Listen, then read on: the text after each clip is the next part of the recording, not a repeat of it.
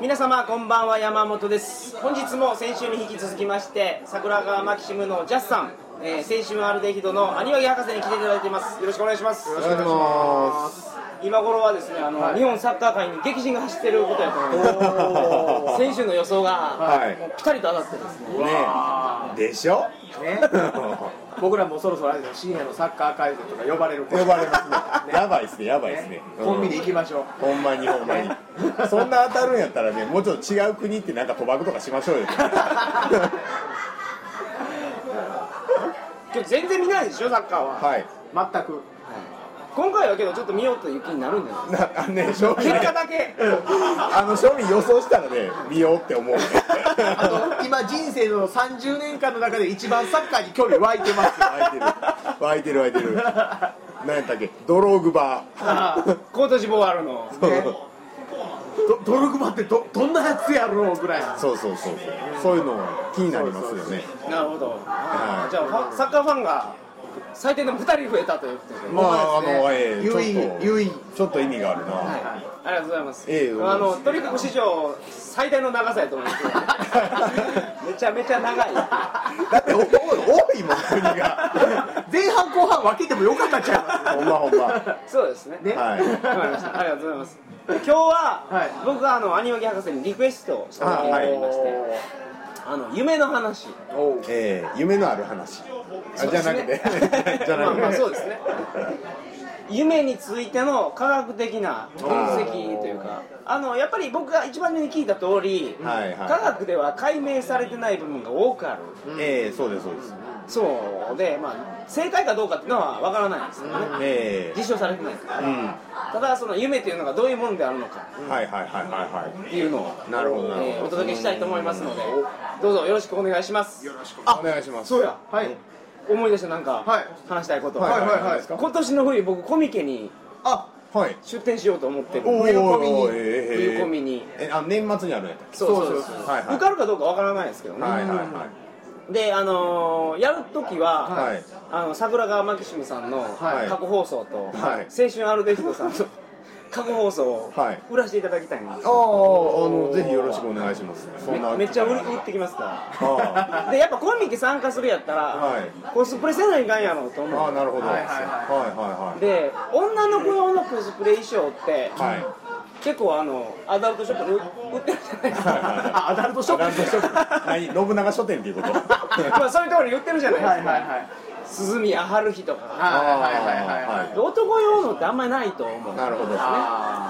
そうですね。でコスパとか言ってもねあんまないですもんね。聞いてる方で、はい、よっしゃと。お。一肌脱いだろうと。いう方がいらっしゃれば、はい、あのまあ、作ってくれと言います一緒に作ろうと。なるほどなるほど。教えてくれと。まあ、まあ、あの主に作ってくれと。袖を仕上げるぐらいは。あなるほど。な一緒にこうコミケ頑張っていこうぜみたいな。そうですよ。なるほど。あの最後すごい苦手なんですよね。あの小学校の時の、あの最後の時間もあの海苔で固めてたみたいな でもコミケなんてね、はい、1日2日持ちゃいいんですから。ああ海苔でもいけるってそうそうそう。ボンドはいい選択だと思いますよ、うん、糸より全然、うん、なるほど。なんだお米粒でいけますよ。そうですね。お米よりボンドの方が安かったりする。まあまあそれするするはい、ということで、まあ、こういう募集もさせていただきます、えーはい。えー、今日はあの夢の話をお届けしますのでよろしくお願いします。それでは鳥かご放送始まります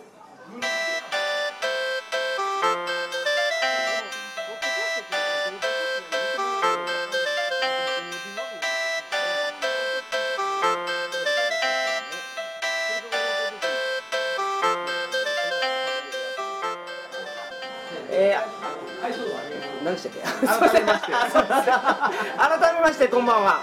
2010年7月2日金曜日鳥かご放送第234回をお送りします。番組に関するお問い合わせは info.tkago.net info.tkago.net までよろしくお願いします。名調子やっぱり 夢の話。潤かと。はい。浜村潤ですか夢の話が。え名調子が名調子がね。そんなにはすごくないですけど。頑張ってますよ。はい。で夢の話。はいはいはいはい。夢は見られます？寝るときに。うんまあ、はい。人並みには多分。僕は結構毎晩見るんですよ。ああ僕は毎晩見ないですね。僕昼寝の時しか見ないです。あ昼寝でも見るのって珍しくないですか？うーんなんか珍しいみたいですね。うん。僕逆に夜寝る時はほとんど見ないんですよ。夜熟睡するので。うん。夢見る方法を僕は知ってるんですけど。おおそれ何夢見る少年みたいな話。あの寝てる時に、はい。あのー夢を見やすい環境を作る方法。おおいいですね。なんですか？休みの日とかにはい。めちゃめちゃ寝るんですよ。はいはいはい。はいはいはい日曜日とか、はい。もう昼まで寝て、ほんで昼から、まあ、ご飯食べてまたすぐ寝るんです。はい。もう一日中寝るんですよ。はい。じゃあ月曜日絶対夢見ますね。火曜日も夢見ます眠りがねすごく浅くなるんです。深く寝ようと思っても1週間ぐらい寝れなくなるんですよ。へえで月曜日も火曜日も水曜日も木曜日もずーっと夢見て眠りは浅くて昼間眠いみたいな。へえでも夢は見れますね毎晩見れる、はいはいはい。あでもまあ感覚的にちょっとわかりますね、うん。僕はね夜もうほぼ100%深く寝るんですよ。泥のように。それはなんかヨガとかやるんですか？いややんないです。あただ気づけてることは一個だけあって空腹に近い状態で寝る。空腹に近かったはいら眠り浅いんですよ。あ深いんですか？深いです。っていうかねあの胃が胃腸がね動動くんですよ。あの食べ食べるとね、はい。で食べてから23時間はやっぱり胃腸が動くんでその間に寝ると眠りが浅くなるっていうのは言われてるんですよね。でまあ一応それは僕はあのかなりいろいろ実証実験を自分でやってなるほどやっぱりあの早くご飯食べて、まあ、4時間ぐらい十分空けてから寝ると深いなこれはと。なるほど。で朝もスパッと起きるんですよ。そうなると。何時間ぐらい寝られるんですか？毎日。僕はね、えっと一応ベストが6.5おお、はい。い感じですね。ペースとして。えっといろいろ試した結果6時間半が僕的にはベストの寝起き。結構実験主義ですね。はいあの科学者なんで科学者はたるもの実証主義であれっていう。あなるほど。素晴らしい。はそれはけどあんまり普通の人やってないかもしれないですけどやった方がいいですね。いいと思います。自分のはい。ペースはね。ペースが分かる。ってこと違いますよだいぶ。うん。はでちょっとね30分少ないとかだけでもやっぱり眠さが残ったりとかあと1時間短いとすげえ眠いとかありますね。うん。昼寝はじゃあどういうタイミングですあのね昼寝はあのーまあ僕割とダラダラ過ごす休みっていうのを、まあ、月1回ぐらいやっぱりできてきて、はい。デブ賞なもんですからデブ賞ってデブ賞じゃないですよ。あ 外に出るのが嫌いやっていうあそうそうそう。デブってことじゃなくてデブ。デブですけど。まあまあまあまあそれはそれとしてね。あので出の嫌嫌っていうか、まあ、別に出なあかんっていう脅迫観念が僕あんまりないタイプなんで、まあ、休みの日家で行って録画見たりとかしてると、まあ、昼間眠くなるんですよあ昼あのやることもまあかります。ないしものすごい分かります。っていうのでこう明るい部屋でねお昼に。はにあうつらうつらすると大抵夢見ます。あいえそれ布団に入らないですねじゃ布団に入ってもいいですけあどおうん。まあ季節ですよね。季節次第。季節次第日の照り具合次第みたいなるほど。な感じですけど。ギリギリ眩しくないぐらいの明るい部屋で寝ると昼寝やったら夢はよもう。かなりの確率で夢見まうららかな感じすはいそうですね。あはなるほど。あなるほど。ジャスさんはどうなんですか？僕ねももともとだから睡眠いっぱい取りたいんですけど睡眠いっぱい取ったら取ったでもったいねって思っちゃうタイプなんでうん。1日平均5時間あるかないかぐらいですね。いなるほど。なるほど。ちょっと短いですね。ちょっと短めで。その代わり僕はあの電車の通勤の駅帰りが45分座りっぱなしってなんか往復であるんで、はいはいはい。そこだけうつらうつらしてるんでなるほど。あとまあ昼休みに昼寝したりとか、そあんなんで合わせて取っていくかなっていう感じです。あなるほど。僕夜7時間寝て、はい。昼はまあ出張で出たら昼寝できないですけど、は出張出てない時はお昼はは車で思いっきり寝ます。あ一時間。あ営業でっていうことね。あ、まあ、会社に車で行ってるんで僕、あなるほどそういうこと。いなあ都合8時間ぐらい。まあ、寝てますね。ああ結構寝る方ですねじゃあ、寝るんでですすねお僕もけど寝るのもったいないっていう気持ちは分かるんですけど、はい。あの抗えない眠りの快楽に、うん。わかります。僕もまあそうですよ一番いいのはあの眠りに落ちる瞬間がすごい気持ちいいんで、うん。そこさえ味わえたらいいんですよ、あーそこから起きれないんですよ。そうですね。へえなるほど。無理から起きるのしんどいですからね。そうですね。無理から起きるとそれこそあの夢見てる途中で起こされる感じになっちゃああそうですね。あそうだ今日夢の話や睡眠の話やそうですよ。そうですそうですよ。うそうでしょ？え夢はどのタイミングで見るんですか？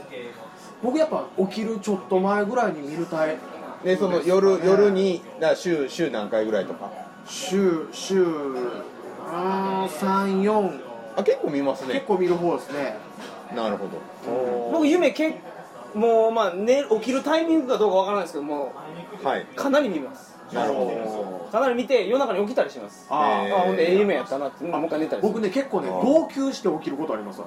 えええどえそれ夢の内 内容と内容であの感極まって泣きながら目覚めてあ夢やわって言ってもう一回寝るみたいな。え感動するんですか？感動っていうかなんかもうななんですかもう込み上げてくるもんで。あ。えすみません。例えばどういう夢で泣くんですか？いやそれこそ誰かがそのなんかそこまでストーリーがあってそれまで行動を共にしてた誰かが死んだとか、あはいはいあはい。なるほど。そんなあドラマティックな阪神が優勝したみたいなそんなあなんか夢じゃないそういうそ,、それはそれで深い結構ドラマチックですね、なるほど。へえそうか。ぼ僕はねなんかもう多分かなりその意図的にコントロールして睡眠してる方だと思ってるんですけど、はい。あのー僕夢見るときはほとんどあの俗に言う明晰夢なんですよ。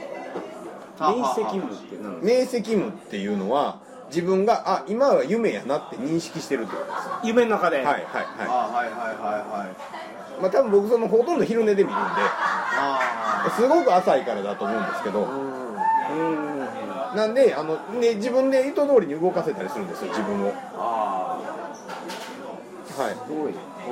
僕今までです。はい。2回しかないですね。夢の中で夢やと思ったのが。あああ僕夢やって思ったことが一回も覚えとしてはないですね。へえ僕2回のうち1回は弁天町飛びましたからね。これ夢やと思って 何それ。そう飛べると思ったんですよ。あで走っていってこれは飛べると思って、はい。夢やからと思ってブワーンって飛んで、は弁天町をぐるんぐるん回りましたね。ああでもそのタイプありあるある。俺もでああるな。飛んでるうちに多分眠りが深くなったんやと思うんです普通の夢になってるんですそっから着地した時にまたああこれ夢やったっていうのを思い出すんですけどおそっからなんかコントロールできるような感じじゃあないあはいはいっていうのが一つもう一つすごい経験があるんですけど、夢の中でこれ夢なんやないかなって思って、テレビつけて、はチャンネル変えたら全部同じ番組なんですよ。いほんであこれ夢なんやってそこで気づくんですうよで耳澄ましてみたら外で車の音とかしてるんですよ。でそこで僕夢の中で考えたのは俺の意識ここにあるのにこの外を形成してるのは誰なんやっていうのを考あえてたら目が覚めました。ああなるほど。あなんかあうん。考えに集中したらね多分ダメなんあうんやとあ思いうそそう。集中してあ。して強く気づきすぎると起きるんですよ。ああの。それは僕もあります、うん。僕ねだから一回夢の中でねあ俺ダブルゼータガンダムやって思ったことがあるんですはいはいはいうん。それどんなあったんですよ。あったんですよ。いやその感じは俺はわかる。俺はわかる。俺はわかる。うんで途中で夢の途中でえ？俺ダブルゼータガンダムか？って思ったら目覚めたんです。っていうのはありましたけどね。あのーはいはいはいはい僕もあのーロロボット僕僕もなんかゼータガンダムかなんかやったと思うんですけどロボットになったっていう体やった夢っていうのはあります、はい、楽しそうですね。あのね僕はあのもうあの夢見始めた時におっとまだ来たな今日もってなるんですよ。おだからもう。すごいですねそれは楽しんでるんでそれアバターの世界じゃないですかもう すごいですね。いやだから完全にアバターじゃないですか多分すごい珍しいと思う。ん。ですよ、だから割と事故が認知できてるケースが、僕夢の中で夢の中でねこうほっぺたつねって痛くないから夢だみたいな話ってあるじゃないですか、はあこれは夢だなみたいな、あれ僕実験したことあるんです夢の中で、いはいはい。夢の中でつ多分でしょ。痛いでしょ痛いんですよ、あーわかります。なんや痛いやん夢の中で。もって思った夢を見たこと。あるあ僕も弁天町飛んだ時もう風を感じましたもん。ーお僕もあれ多分飛行機乗った後に飛んでる自分の,、その体一つで飛んでる夢っていうのは見たことありますね、それちょっとコツ教えてくださいよ。うんいやでもね。2回しかないんですもん今まで。ああ。でも多分いやほんまにまず睡眠が足りてる状況ですごく浅く寝るっていう。だ僕はね明るいのが大事なんですよ。割と。暗くしないで寝る、あうん、それは僕の中では結構コツになってるんですよあとテレビとかもついてたりします。テレビ見ながら寝てモーター的な。あわかりますわ。はい。テレビ見ながら寝てたらテレビのマジ出てることがマジで夢に混ざりますもん、ねそれはある。だそうそういうのそういうシチュエーションの時にほぼ見ますね。だ逆に言うとね普通に夜見る夢が多分極端に少ないんですよあー。普通の夢が。そうそうそうそう、それはあのね現実社会をエンジョイするために睡眠をコントロールすることによって最終的に夢もコントロールできてるっていう理想の形ですよね。あのうーん。うーん。まあでもそうですね。でもその好きなようにはできないんですよ。好きな夢はなかなか見例えばれない好きなアイドルを夢の中に呼んできて一緒に手つないで遊びに行くみたいな。ああありましたありました。過去にありました。ああったんすね。それはやろうと思ってできるんですか？えーたまたまそうなるんですか？う。んでもそれはたまたまでした。でもだからほんまにそのシチュエーション揃えれば意外とできるかもしれないですね。だから DVD とかを。あじゃあもうあの抱き枕とか買うべきじゃないですか？あえちなみにそれは誰やったんですか？あのねそれはねはいモーニング娘。の追っかけを僕昔やってた。はいはい僕もうなんでもっその時に一番嫌いだったメンバーのはずの矢口とデートをするっていう夢を見ておおあ嫌いやった。ところと。あの矢口とナッチを探しに行くっていう あのあ夢を僕は見たことがあるんですけど、えナッチ推しやったんですか？いやそんなことないんですよ。え誰推しやったんですか？僕はあの安田圭が好きあそれはでもあそこは出てこないですね。うんまあアイドルって言っても僕の場合ほらアイドルオタクの話になるとあれですけど あのアイドルのファンって恋人として見てる人とあ親目線で見てる人って大きく分けて2タイプ、あはいはいはいはい本当にそのその人の人生をのストーリーをまあ公開してるわけですね。プライベートを公開して生きてるわけです、アイドルっていうのは。その人のサクセスストーリーを売ってるわけですから、はい。っていう目線目線で僕ら見てたので、まあ、別に顔が可愛いとかっていうのは実は第一じゃないんですよ。あまあ、そういう意味では顔が好みやったんかもしれませんうねん。その矢口とかっていうのは。僕今話聞いてて、はい夢の内容って忘れるじゃないですか、はい。もうバチコーン一つ思い出しました。ね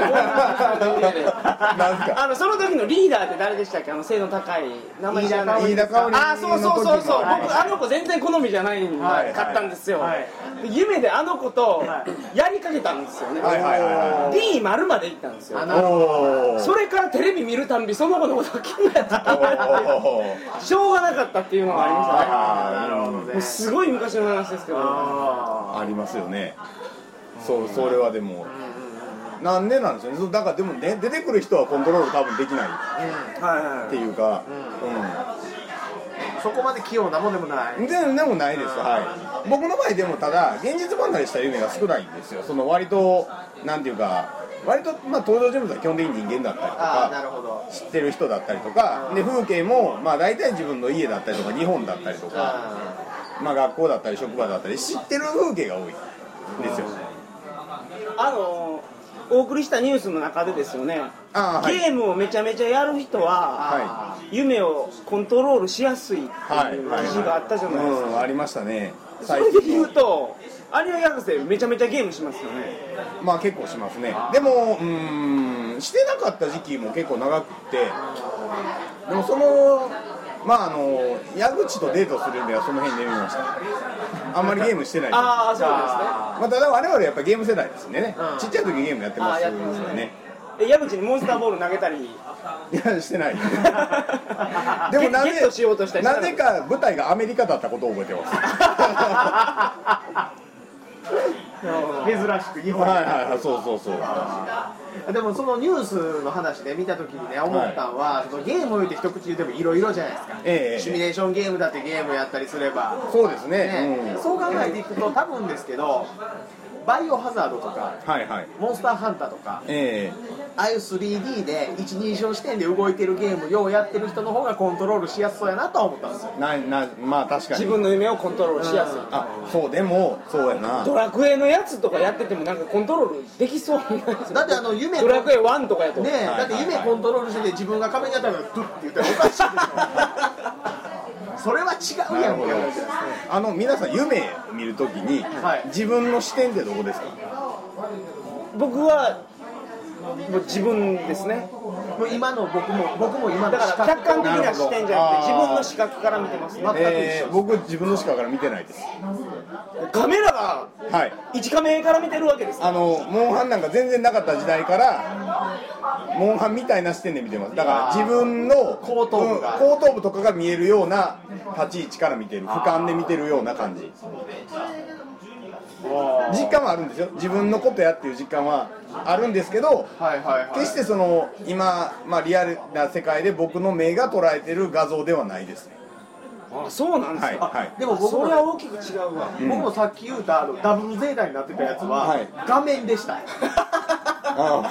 その全然その想像つかないですけどダブルゼータになってたっていうのも、だから俺俺自分がなってるダブルゼータの、をま見てるんですよ。あね見てますよね、俯瞰でなんかで見て見ててあれ俺って感じなんですよそうそうそう。そんな感じ、だからそう思うとゲームっていうよりはアニメとかそうテレビ。いうテレビの影響かなっ大てきそうですね。うんまあねあのまあどこまでいってもちょっと夢の話ってこう一人称にねなるんであのデータいっぱい取ったわけではないですけど僕の感覚は結構戦隊も小さい時よう見ててですよね、はいはいはい。その一員になったことはあるんです夢の中で。ああでみんな変身してるの俺だけ変身のやり方わからんみたいな、はいはいはい。いい夢やななん かそれこそあの心理学の派閥の人によったらこれは何々を表しているのですって言われそうな。うん。いやその夢分析って結構当たってるんで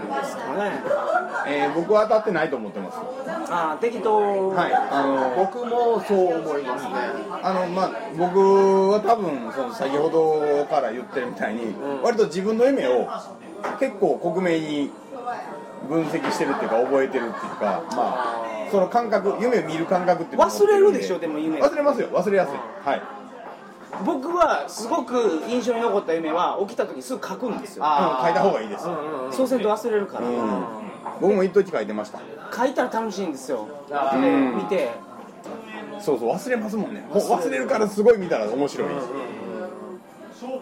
か書いてるとですよね、ええ。一時やってましたね。夢メモを最近ボイスレコーダーあるじゃないですか、はい IC レコーダー、あれで吹き込んだらもう寝ながらでもすぐできるんで。ほんまや。ああれはいいです。あそれポッドキャストで流したらいいじゃない？いやそれ絶対嫌や。絶対嫌や。それを聞いて自分で自作自演でもう一回ちゃんとクリアに録音し直して流す。そうです今日見た夢はこれこれでした。うん。なるほど。間違ってそのままのやつ流してしまったりそれ、う。ん、さっきあのごめんそうそうそんな感じですよ聞いたらね今日の話聞くと夢コントロールできると相当楽しい。まあコントロールっていうかそうそうあの夢って認識できるっていうのはでもあの認識できない人間からすると、はい。認識できてない夢をそのまんま体験してる方が精神衛生上良さげな感じはありますよああそうなんですかね。ううん。なんかあんまりあこれイラったら面倒くさいことなりそうやな的な予感がしますよ。あまあでもねそっちには陥ることできるんですよ。コントロールを手放すことはできるんですああ夢の中で。はいはいはい。何もその意図的に動かさないっていう。でもその止ま話は止まってるわけじゃなくて勝手に動くので。あっていうのはありますけどね。そのエロ関係にはい。行こうとかいうことはないんですか？夢の中で。たまにありますけど少ないです。僕は。多分。かなり少ない。シダルマさんのやつに出た時僕もちょっと言いましたけど、はい。僕の友達無声をコントロールするやつすごいですよねそれは。あこいつはあのシステマチックにあの編み出してですね、ーはいはいはい電気毛布にくるまって寝ると無声できる、まあ、溜めて溜めて電気毛布にくるまって寝るとうんなるほど。ものすごいエロい夢見て無声するっていう。うんうんうんこいつが今までの僕のあった中でですね一番夢をコントロールしてた人なんですいやしてると思う。でも僕はそこにはかなわないと思いますね。なそうか。でもそこに追い込んだら俺もかなり近いことできるんだな。昼間にだから電気カーペットスイッチ入れてですよね、はいはいはいあー。やるとはいいやただあのスイッチが電気カーペットかどうかわかんないですよアニワギさんの。いやでもあのぬくいっていうのはいいいい。ぬくいのが大事らしいです。そう僕もぬくいのは大事なんですよ。その日差しとかで温度をコントロールしてるのは大事で、寒いとかダメああと股間のところにぬるぬるでぬくいもんとか置いといたらええんちゃいます？あそれはでもあるかもしれんけど、その状況であの布団かぶってなんかって大変じゃない？気になってしゃあない。うん。うん。あああ実家やしね俺。ああああなるほど。寝ぼけなんか忘れて置いときそうですもんね。うん、うん。あるお兄ちゃんもおかしなったみたいなね弟さんどうぞあー確かにな。はい。言われかねありますけどね。なるほど。うん、まあでもゲームとの関係はあんまりない気はしますけどねななんとなく。でもあの夢ってほらあの追体験して、はい。あの一回あったことを、ええええ追体験した時にも同じ行動を取ったら、はい。あそこ重要やなってそういう反応をするように脳みそ作っていかなあかんなって思ってなんかはあ脳神経作っていくみたいな話あるじゃないありますありますあります。でそういう意味でいくとゲームって、はい。同じことを追体験して追体験してで経験積んでいってこはい。う動いていこうみたいなんてするじゃないですか,、まあしますよね。そういう意味ではコントロールってしやすくなるのかなとか思ったんですけどね。なるほどなるほど。うん。一つす今疑問が思い浮かんだんですけど、は寝言に話しかけたらいかんって言うじゃないですか。ああ言いますね。あれなんでなんですか？いや多分あれは完全なイメージだけの迷信ちゃいます？あれでしょ？帰ってこなくなるっていうやつでしょ？そうそうそうそう。あもうの夢の世界か世界から。ら、うん。あれ夢見てる時に上言言うてる人はなんか魂離れかけてるからそれに反応してあげてたら魂離れたままになる的な、ああ多分そういうこと、うん、あれは迷信やと思いますどっちかというと。昔からの言い伝えですよ、うん、なんであれはまあ大丈夫だと思いますけどね。あのうちの弟はまあ仏頂柏木って言うんですけど、はい。あの寝言多いんですよ。ああの彼はえっとまあ無呼吸もあるんですけどあはい。基本的に眠りが浅はい。いですよね。だって無呼吸ひどいっすよ彼。うんでしょ？一回ね、はい。あのうち泊まりに来たんです、はいはい。って吸うて、い。そっから30秒ぐらい止まって典型的な無呼吸ですね。無呼吸。あとたまになんか咳込むっていうかなんかカハカハみたいななったりする。であのまあ浅い。それそれも多分あって。で浅いんですごい寝言が多いんですけどあのねあいつもね偉いもんでね寝言で会話とかできるんですよ。あのほんまに。すごい浅い時があるんですって、はいはいはでも自分でも寝寝てて体のコントロールできないけど意識が起きてるケースっていうの結構あるんですってだから寝言でこうあの言うことは何を言おうっていうのはできないらしいんですけど返事せなっていう思いがあがコントロールできるらしくて、はいはいはそれであのなんか会話できたりするんです。あ起きてる人とですよはい僕と。あこっちは普通に返事してるわって思ってるんですか？はいはいでこっちはまあ普通に話しかけるじゃないですか、はい。なんかなんか適当なこと言うから。は「えそれそれあれあれなんか?」みたいなこと言うと、あのて正しい答えは返ってこないですけどなんかあの返事をするタイミングで何かを言うっていう やり取りはあり。ます将来的にですよね、はい。頭に脳みそに電極埋め込んでですねあの、はいはいはい。昔映画だったらトータルリコールみたいな感じで夢の世界に入って、はい。すごい楽しい桃源郷に行けるとかいうのはえー。可能なんですかね、あれはね不可能だと思います。あそうなんですか、はい。あの結局えー人間の脳のどこかに、えーこういうデータがまあなんやろな家やったら家のデータが例えばまあ、脳のある部分に入ってますと。でそれを呼び覚ますっていう電気信号っていうのが、まあ例えばほとんどの人に共通の場所にはい。そういう電気信号を送れば家のことを思い出すっていうのはあったとしますよ、はい。でもその人の頭の中にある家のイメージは絶対にその人の人生で過去培ってきたものなので、人によって違うはい、そこを一緒にすることはできない。そこを多分外部から入れられないんですよ。うん。だから桃源郷には行けない。ただ自分の家に行くいるっていう夢を見ることはできるかもしれあないですね。あそうですね。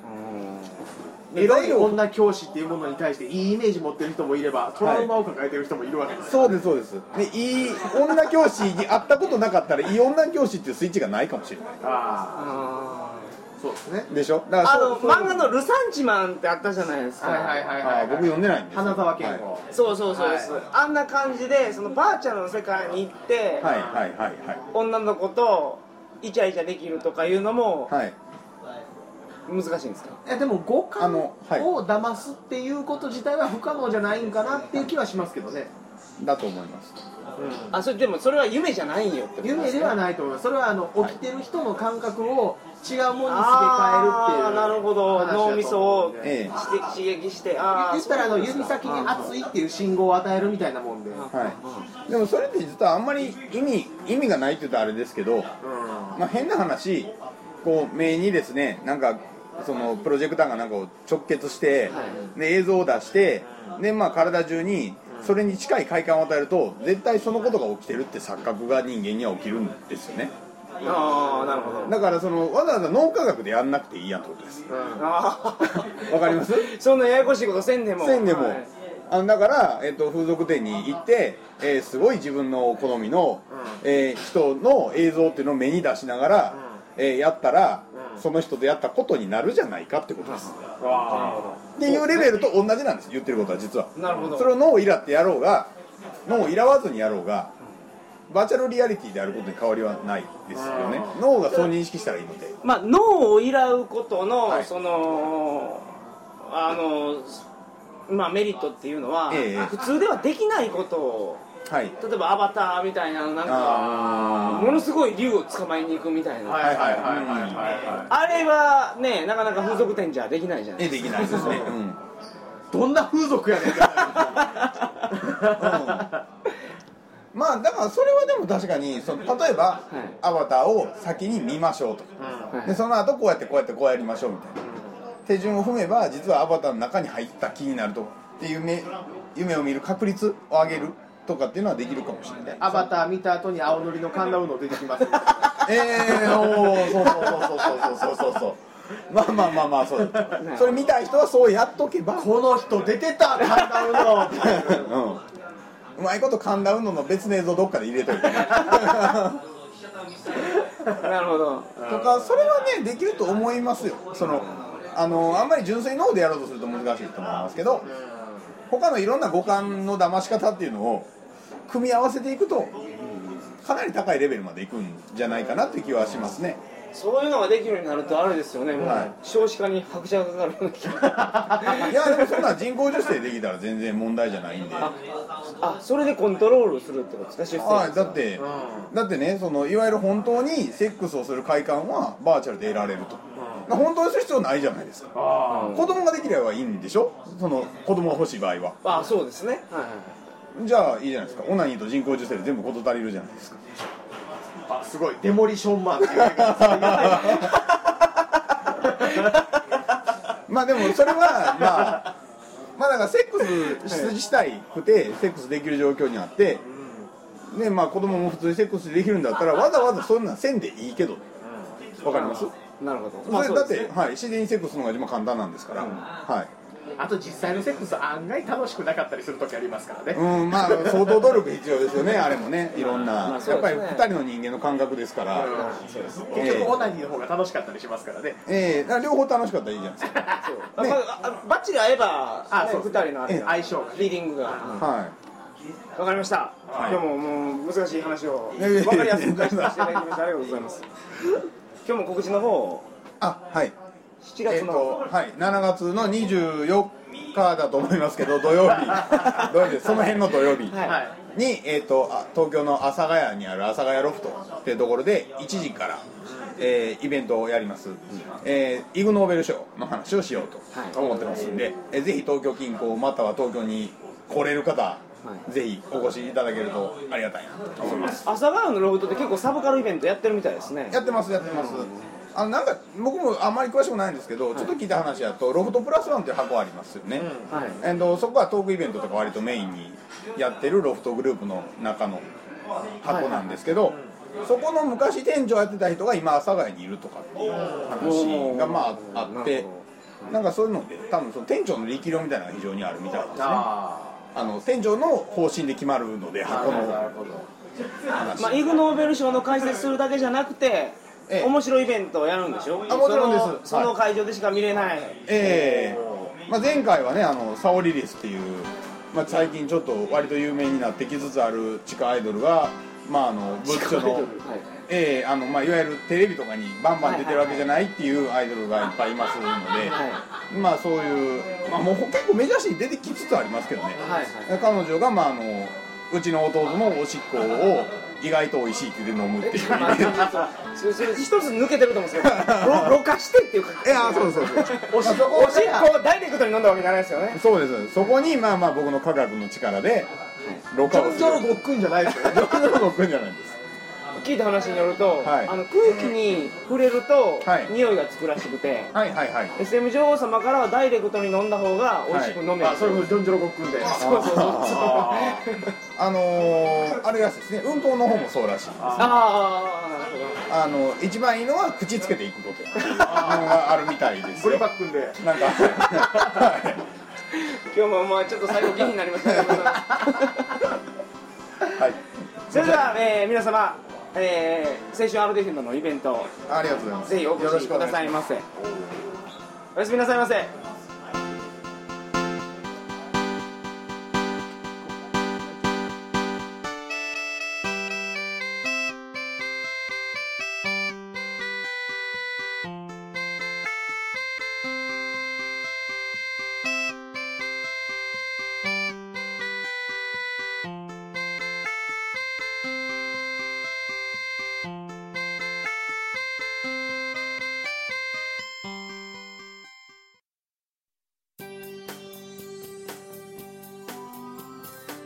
ばんは加藤谷蔵です。アダルトビデオは心の処方箋。性のお悩みはもちろん人生の問題も AV で見事解決。年間400本の AV を早送りなしで見倒す私加藤谷蔵があなたのお悩み解決にぴったりな AV をご紹介します。インターネットラジオ AV 人生相談ぜひお聞きください。